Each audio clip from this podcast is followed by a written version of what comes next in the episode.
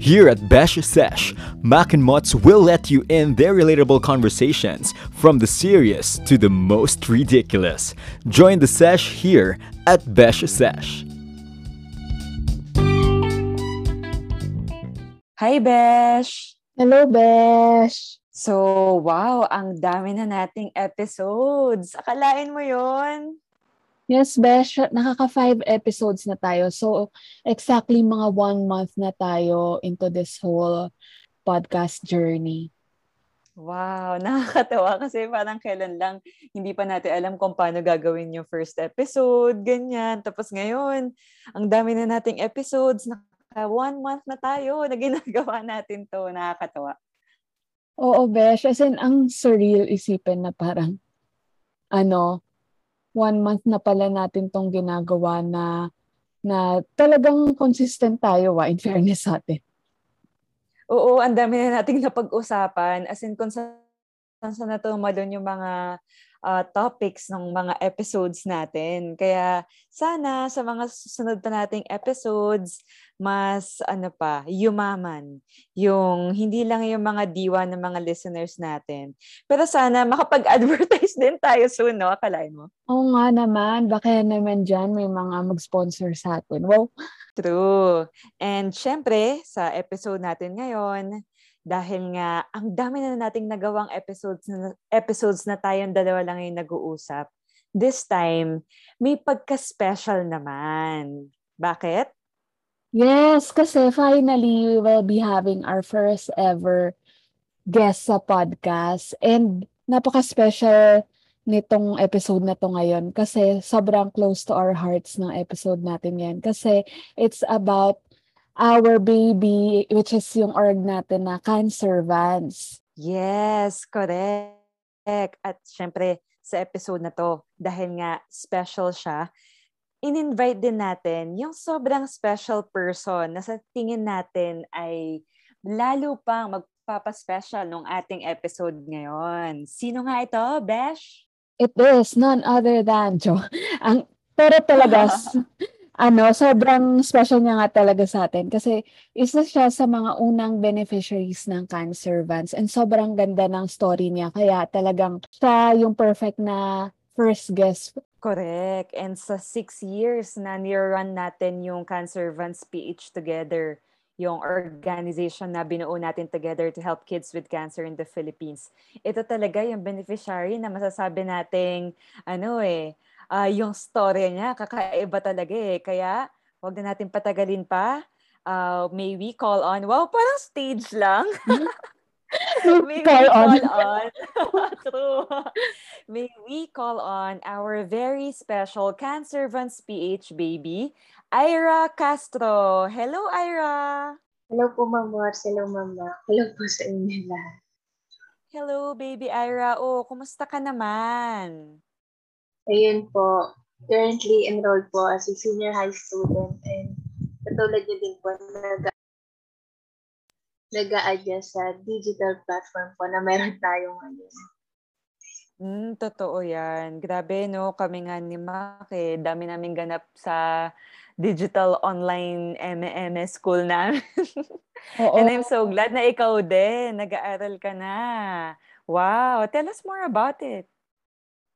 Ayun po, dahil nga po yung sinagkasakit po ako na stop po ako sa pag-aaral. And after po ng chemotherapy ko, pumasok po ako sa ALS, Alternative Learning System. And yung nakapasa po ako doon, na-accelerate po ako and nadiretso po ako sa senior high. Kaya ngayon, grade 12 student na po ako and next year, first year college na po. Wow, grabe no. Parang sobrang tagal na pala na parang nauna natin siya nakita. Very baby pa lang siya talaga. Pero ngayon magka-college na siya. Isipin mo yun. Parang hindi ko ma-imagine. And parang yung fact na magka-college siya, sobrang amazing. Kasi diba, nakita natin siya talaga nagkikimo and yung time na kalbo siya. Pero now, sobrang dami niya ng hair. Sobrang lakas niya tingnan. So, ang saya lang. Oo, correct ka dyan, Besh. Kasi di ba nakita natin si Aira, wala na talaga siyang hair before. Tapos nakikita mo sa bata na hirap siya sa laban niya para maging cancer-free. Tapos ngayon, sobrang pretty ni Aira. Mahaba na yung hair niya. Tapos nagme-makeup na nga yan eh. Dalaginding na dalaginding na yan eh. Nakakatawa makita na sobrang healthy mo na ngayon. Oo nga. And para sa mga listeners natin, Aira, kwento mo naman yung naging journey mo, yung pasimula sa yung diagnosis mo, and then kung paano mo nalagpasan yung sobrang laking hurdle na yon. Yun, hello po. 13 years old po ako. Year 2016, nung na-diagnose po ako with acute myelogenous leukemia, which is cancer in the blood po. And yung time na yun, for me, nakaka-overwhelm siya na to the point yung result sa akin is anxiousness. Yung fear po talaga. Kasi yung age ko po na 13 years old, teenager, nakakaintindi na po ako. Alam ko na yung kung ano ba yung totoong nangyari, yung mga facts about cancer. And pag sinabi pong cancer, di ba, una natin may isip, nakakamatay siya na sakit. Hindi siya birong sakit na ipahinga mo lang sa mga sunod na araw, okay ka na, yun, hindi. Ang dami mong kailangan pagdaanan.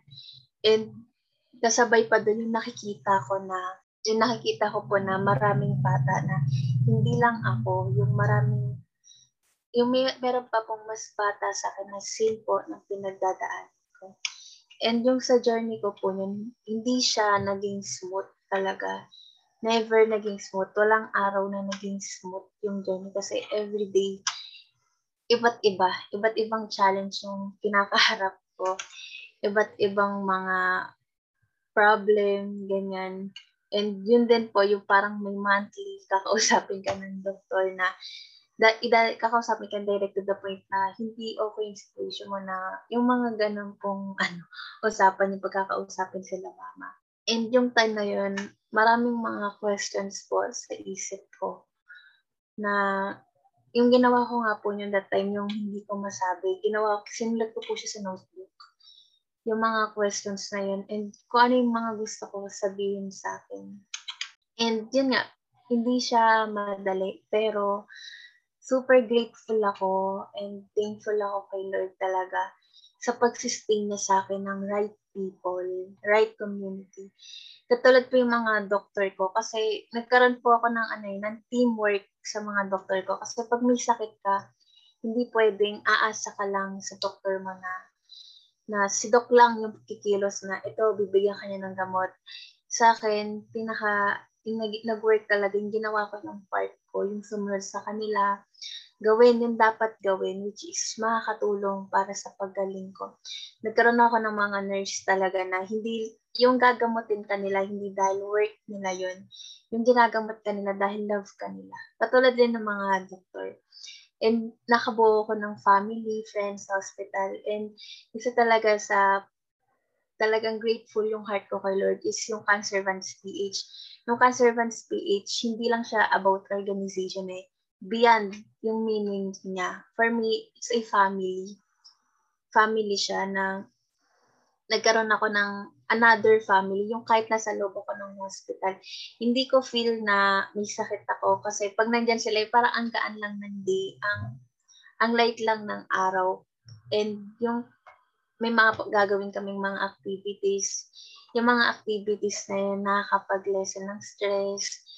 And ayun po, ang nakakataba ng heart na magkaroon ka ng family sa hospital, yung aside lang sa bahay nyo.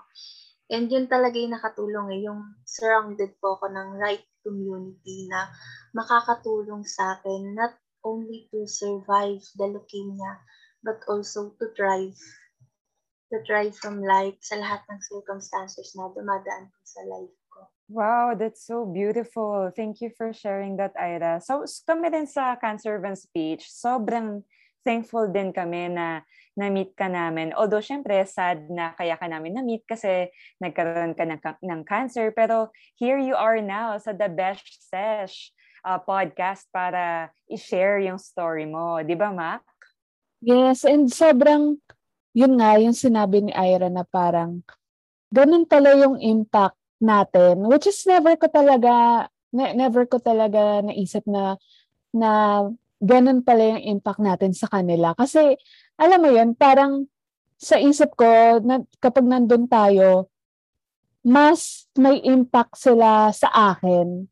Like, kunwari, tinutulungan natin sila, yes. Pero parang sa akin talaga, mas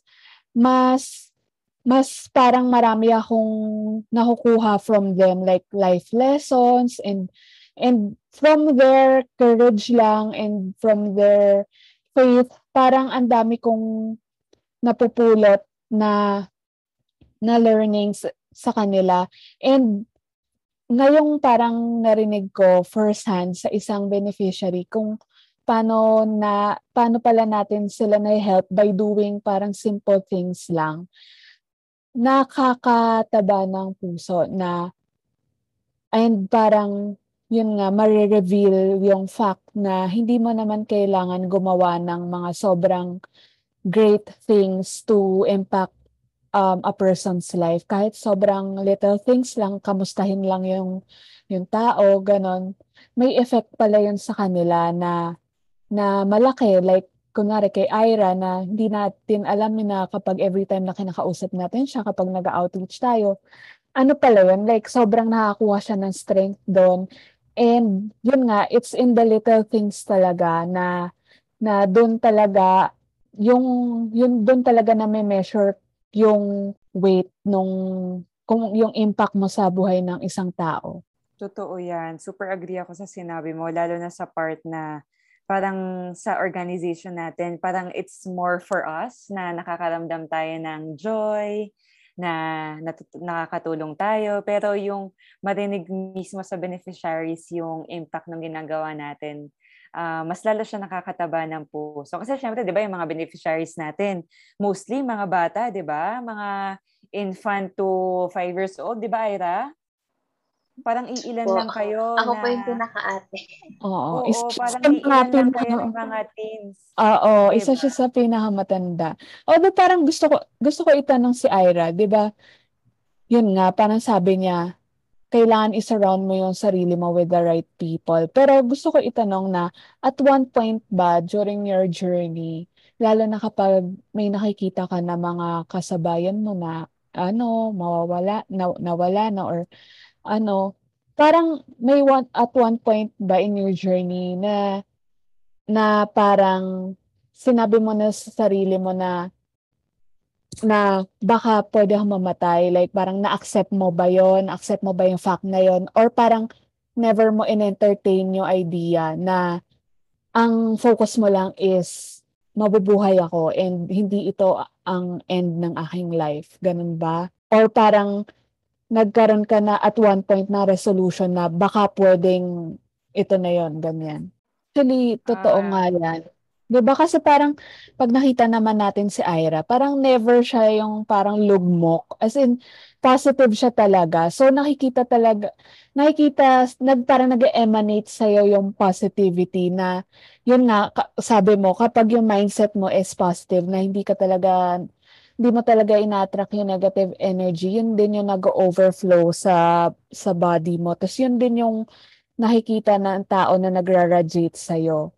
So, totoo naman kasi never talaga kita nakita na talagang sobrang lungkot. Like, lagi ka lang na kapag kinakamusta ka, like, lagi ka masaya kahit alam kong may masakit sa'yo. Pero, andun pa rin yung positivity mo. May laging nakaready yung smile mo. So, siguro isa talaga yun sa mga factor. Kaya, sobrang naging ganda ng ending ng journey mo. Kasi, yun nga, talagang focus ka sa mindset na, this is not the end, na di dito magtatapos ang chapter ng aking life. But, parang focus ka lang talaga na maging positive. Correct. Nakakatawa nga marinig tong si Aira kasi nasaksihan natin dalawa yan kung paano naghirap yung batang to, no?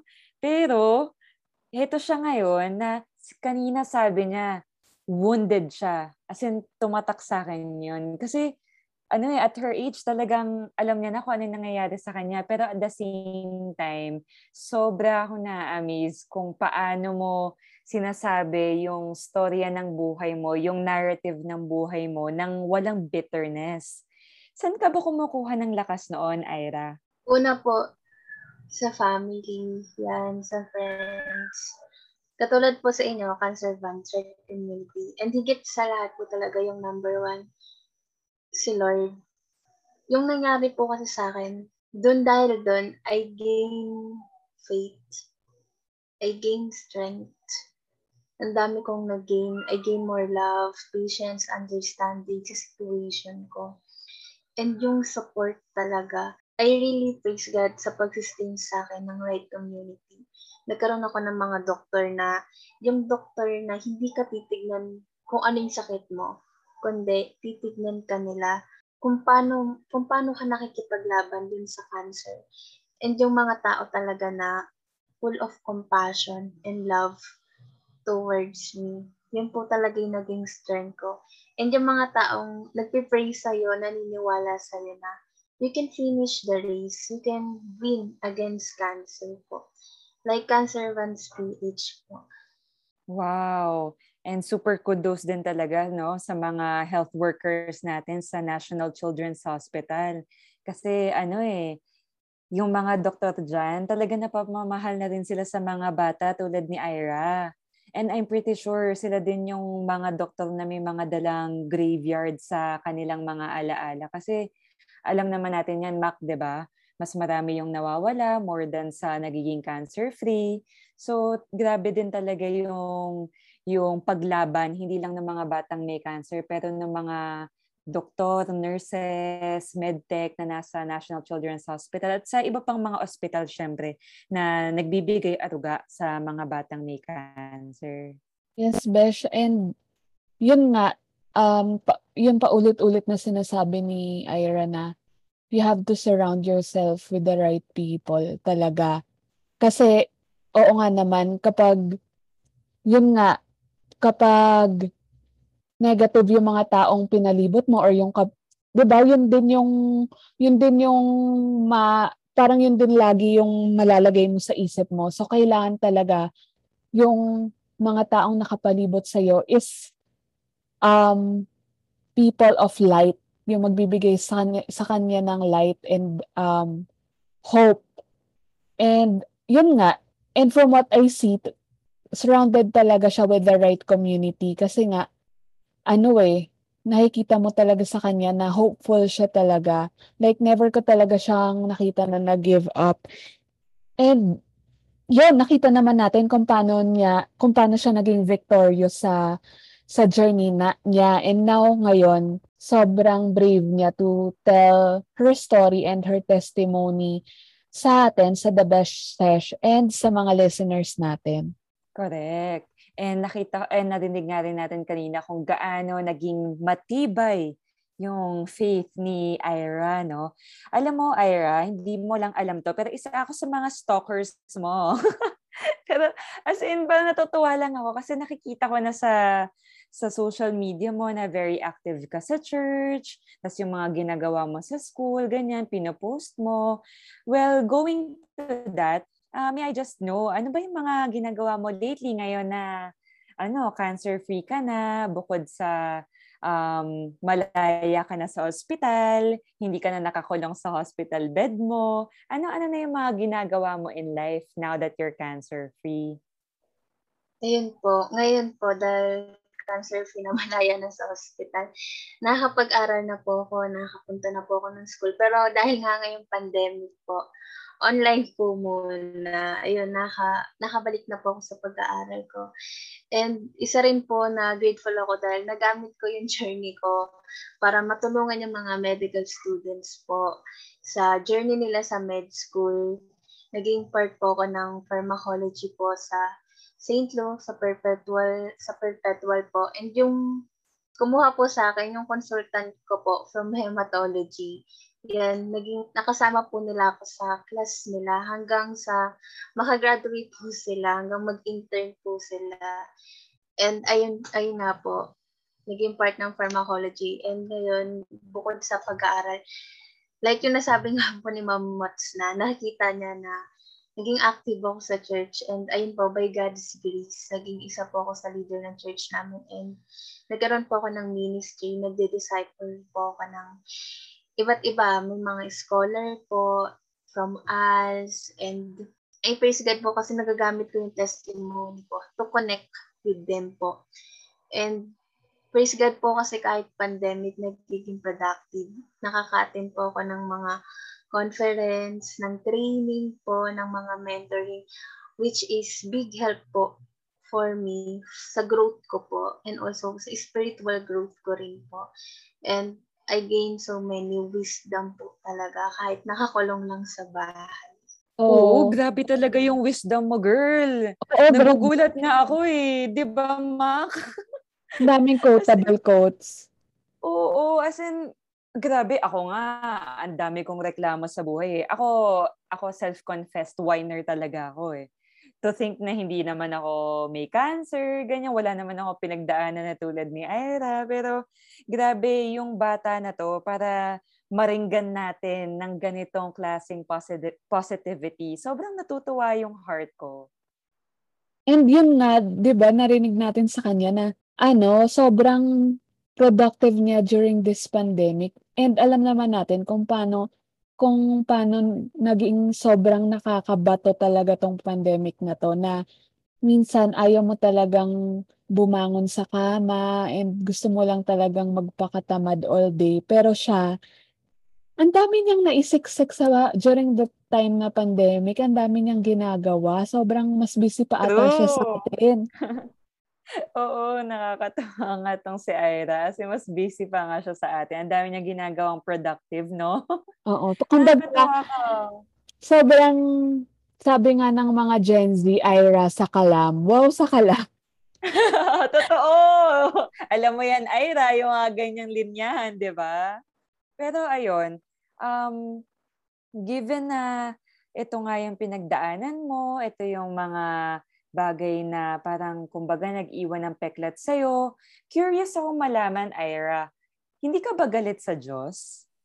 As in, kasi grabe at such a young age, ang dami mong sakit na pinagdaanan, physically, mentally.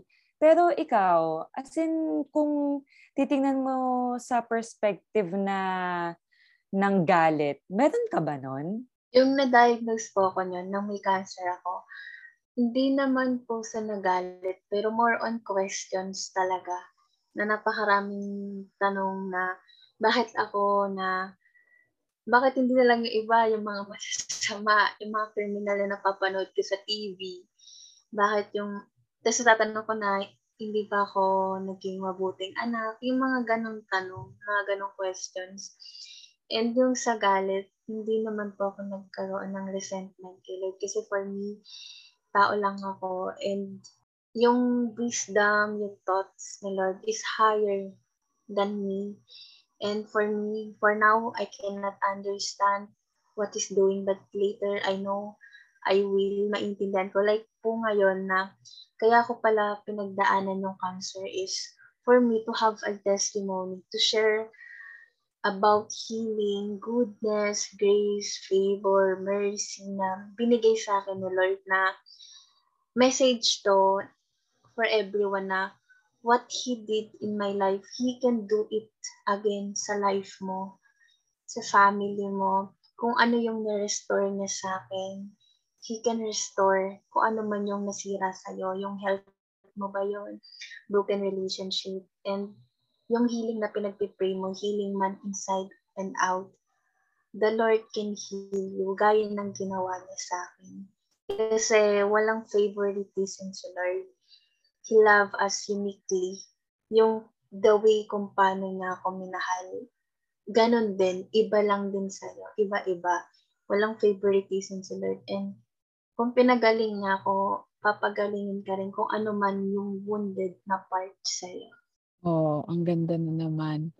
Ang ganda na naman yung sinabi ni Aira. And sobrang nakaka-relate ako.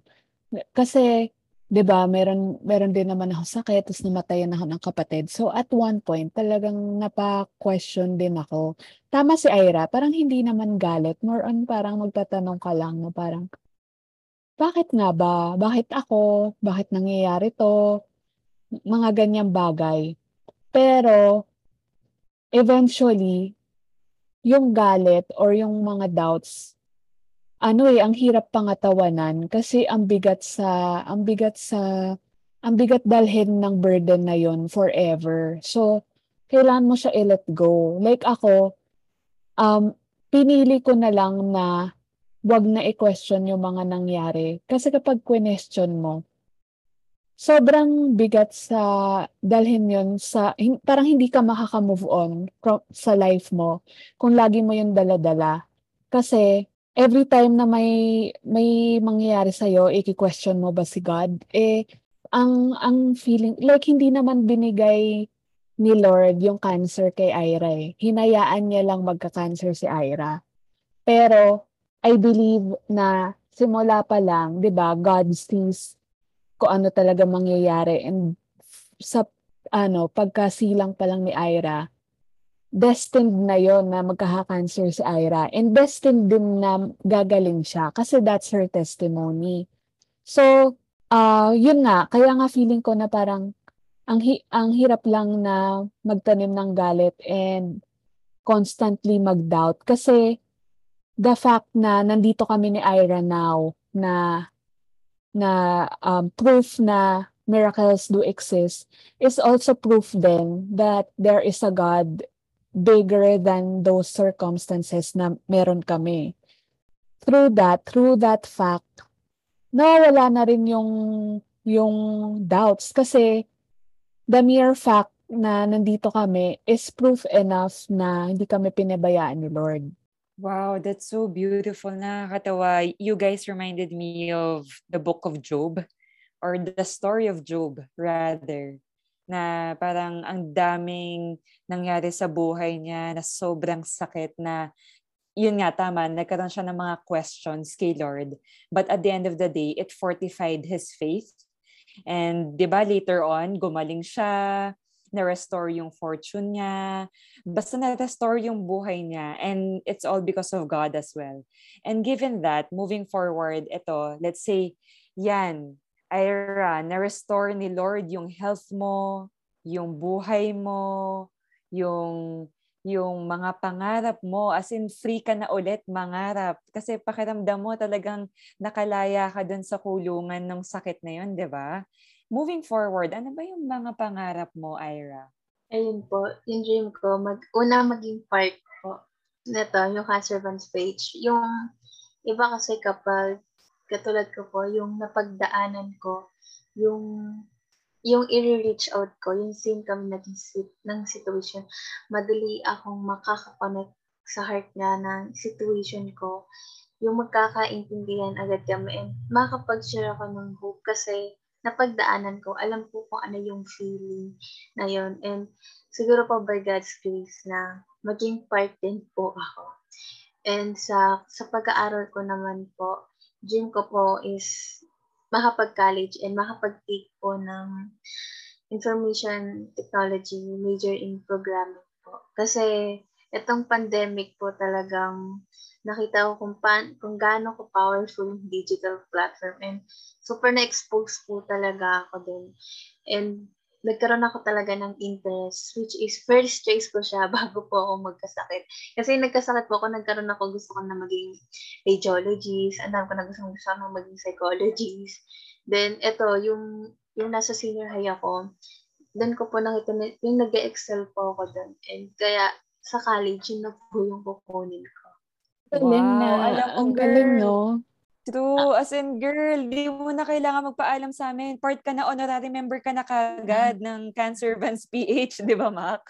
Oo. Ang galing lang na, sobrang clear ng gusto niyang future, no? Kasi, yes. yung mga bata ngayon, di ba, sobrang, sila, indecisive when it comes to what they want. Pero siya, alam niya sobrang alam niya kung saan siya papunta. Eh ako nung feeling ko na college ako, kaya lang ako nag-computer science kasi parang sinabi lang nila na, uy kasi madali pumasok dyan.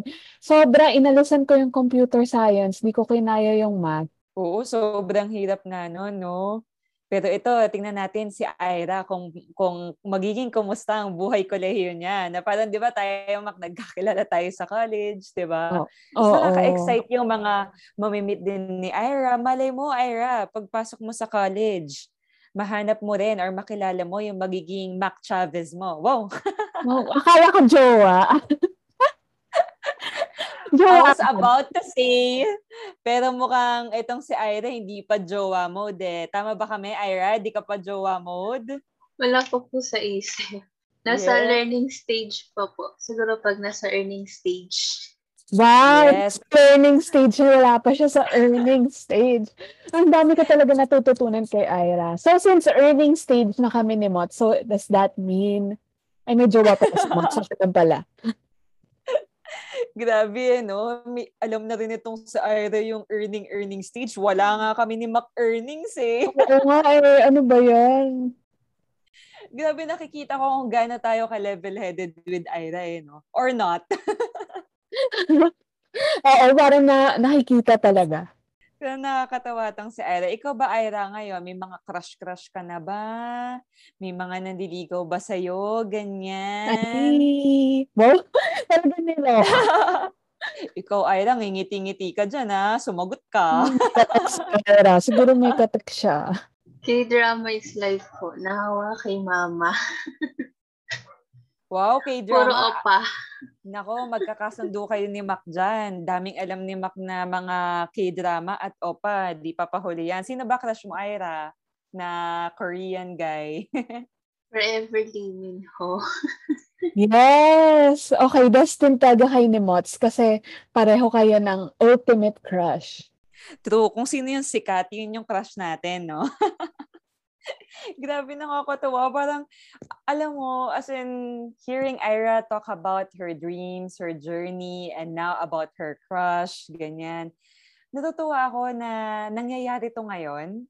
Kasi at one point, naisip natin, hindi naman darating sa ganitong punto na okay si Aira, ganyan. Kasi, alam mo naman, sa Cancervants, masanay tayo na nalalagasan kaysa yung nagsusurvive talaga. Pero itong si Aira, nakakataba siya ng puso, nakaka-inspire siya, as in, grabe, no, Besh? Oo, like, baka iniisip ng mga tao, OA tayo, pero hindi talaga. Like, yung normalcy ng pag-uusap about mga crushes, sobrang amazing para sa amin. Kasi, nakita natin kung paano siya nag-chemo and all, and to see her na sobrang normal, like normal girl na magka-college, nakaka-amaze talaga na, kasi like lagi natin siya nakikita sa hospital, pero now nakikita na natin siya na nasa kwarto niya, na normal na, na on her own, nakakalakad and all. Sobrang yun nga, it's not something na, yun nga, regular natin nakikita sa Cancervants na may mga miracle stories like hers. Correct. Kasi diba noon, kakausapin lang natin si Aira or yung mommy niya kapag, halimbawa, kailangan ni Aira ng dugo. Kasi nga yung leukemia, matakaw sa blood transfusion talaga yan eh. Or halimbawa, kailangan ni Aira ng post-chemo milk, ganyan, di ba? Laging yung parang needs or yung mga updates na hindi maganda, yung nagiging exchange of words natin sa kay Aira tsaka sa family niya. Pero ngayon, naririnig natin yung wisdom niya, nakakatawa. And given that wisdom, anything else, Aira, na gusto mong i-share sa aming mga listeners? Ano yung gusto mong maiwan na mensahe sa kanila na dadalhin nila mula sa puntong to na nakikinig sila hanggang sa pag-off nila ng kanilang Spotify app? For me po, siguro yung sasabihin ko, yung una po talaga na it's okay to not be okay na. It's okay kung nalulungkot ka ngayon. It's okay kung na-overwhelm ka sa situation na meron ngayon. It's okay na kung hindi mo pa matanggap now na yan yung situation mo, yung circumstances mo, okay lang yan. And I want to remind you na let's practice to pre-frame the situation. Yes, it is fact. For example, ako before, it is fact na may cancer ako. It is fact na yung mga possibilities na nangyari. Pero the truth is, I am more than a conqueror. And because of that truth, I can survive, I can thrive from cancer. And katulad din sa'yo, let's reframe the situation. Huwag lang tayo puro sa madilim na part titingin. Yes, hindi natin romanticize yung situation, pero let's practice to look on the brighter side. Doon sa side na magkakaroon tayo ng hope, ng strength, ng faith. And sa panahon ngayon, it's very important to be surrounded with right community. Community na makatulong sa'yo. Community na mag-encourage sa'yo, magsusupport sa'yo. And ayun po, let's finish the race kasi hindi magiging smooth, pero kung ano man yung ginagawa mo ngayon, it's not in vain. And kung ano man yung, kung nasa lowest point ka man ngayon, yung breakdown mo, magiging breakthrough mo yan. Yung mess mo, magiging message mo yan towards other people. Kung ano man yung pinagdadaanan mo, kung gaano man yung kahirap, magiging testimony mo yan. Katulad ko, kung paano kumilos si Lord sa buhay ko.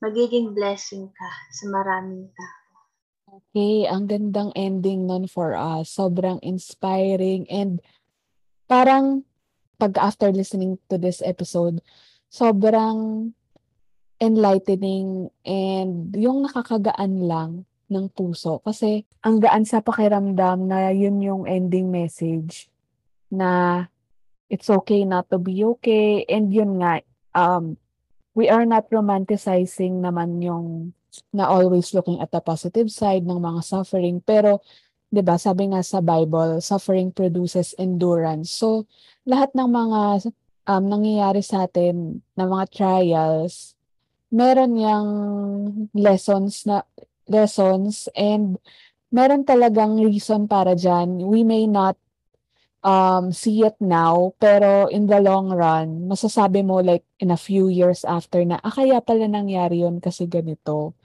So, let's just trust the process, yun nga sabi nila. And continue living life and yun. Correct. As in, super agree ako dyan. Kayong dalawa, yun talagang pwedeng magsabi, may ascendancy na magbigay ng wisdom tungkol sa pag-live ng life to the fullest. Kasi kayong dalawa yung nakaranas talaga ng matindi-tinding journey in terms of health. And sa totoo lang ang pangarap ko kay Aira, sana makita ka namin, maranasan mo na umakyat ka ng stage, kapag gumraduate ka na, makita namin yon na parang pupunta kaming uninvited para ma-witness yung graduation mo, ganon. Tapos halimbawa sa JS Prom mo, si Ate Mac mo yung magme-makeup sa'yo, tas ako support. Tapos ano pa ba yung mga gusto natin ma-witness sa mga milestones sa buhay niya? True. Invite mo nga rin nga kami maging ninang ng mga magiging anak mo eh. As in magsa-sign up kami dyan. Well, anyway, joking aside, sobrang excited ako na matapad mo lahat ng pangarap mo, Aira. Kasi yung Cancervants PH, nakita ka na talagang nagdurusa sa cancer. Pero ngayon, ikaw na yung nag-i-inspire sa amin na ituloy ang buhay. Sobrang thank you sa life mo, baby girl. Thank you so much. Yun nga, that concludes our episode for tonight.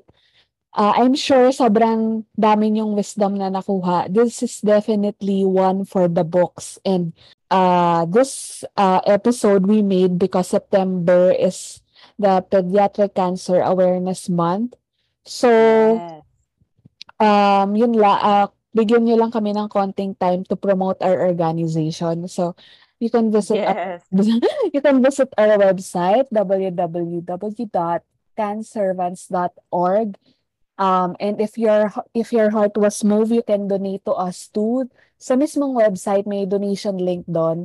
Or you can message us sa Instagram at Cancervants PH. Or if you are an artist or you like to collect artworks, we have at Pay Ink Forward na you can buy artworks.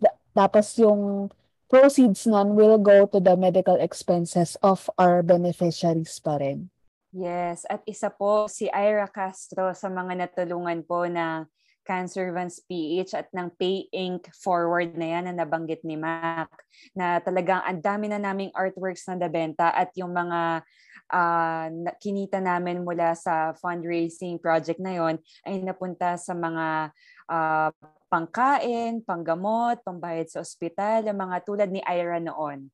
Na, at syempre, I do believe na itong si Aira gusto niya rin talaga kayo na suportahan. Gusto ni Aira na yung mga iba pang kids na kasama niya noon na hanggang ngayon ay nakikipaglaban pa rin sa cancer ay matulungan ng inyong kabutihan. So there. Thank you very much again for this very, very insightful and meaningful episode, for being with us tonight, everyone. Thank you so much, Aira, for gracing us with your presence here at the Besh Sesh. Hindi namin makakalimutan yung iyong beauty inside and out. Thank you po, Mots. Thank you, Mac. Yes, so yun guys, we hope to see you next week, and we hope na you look forward every week for our new episodes. Thank you for supporting us, and until next time, good night. Thank you, good night. See you.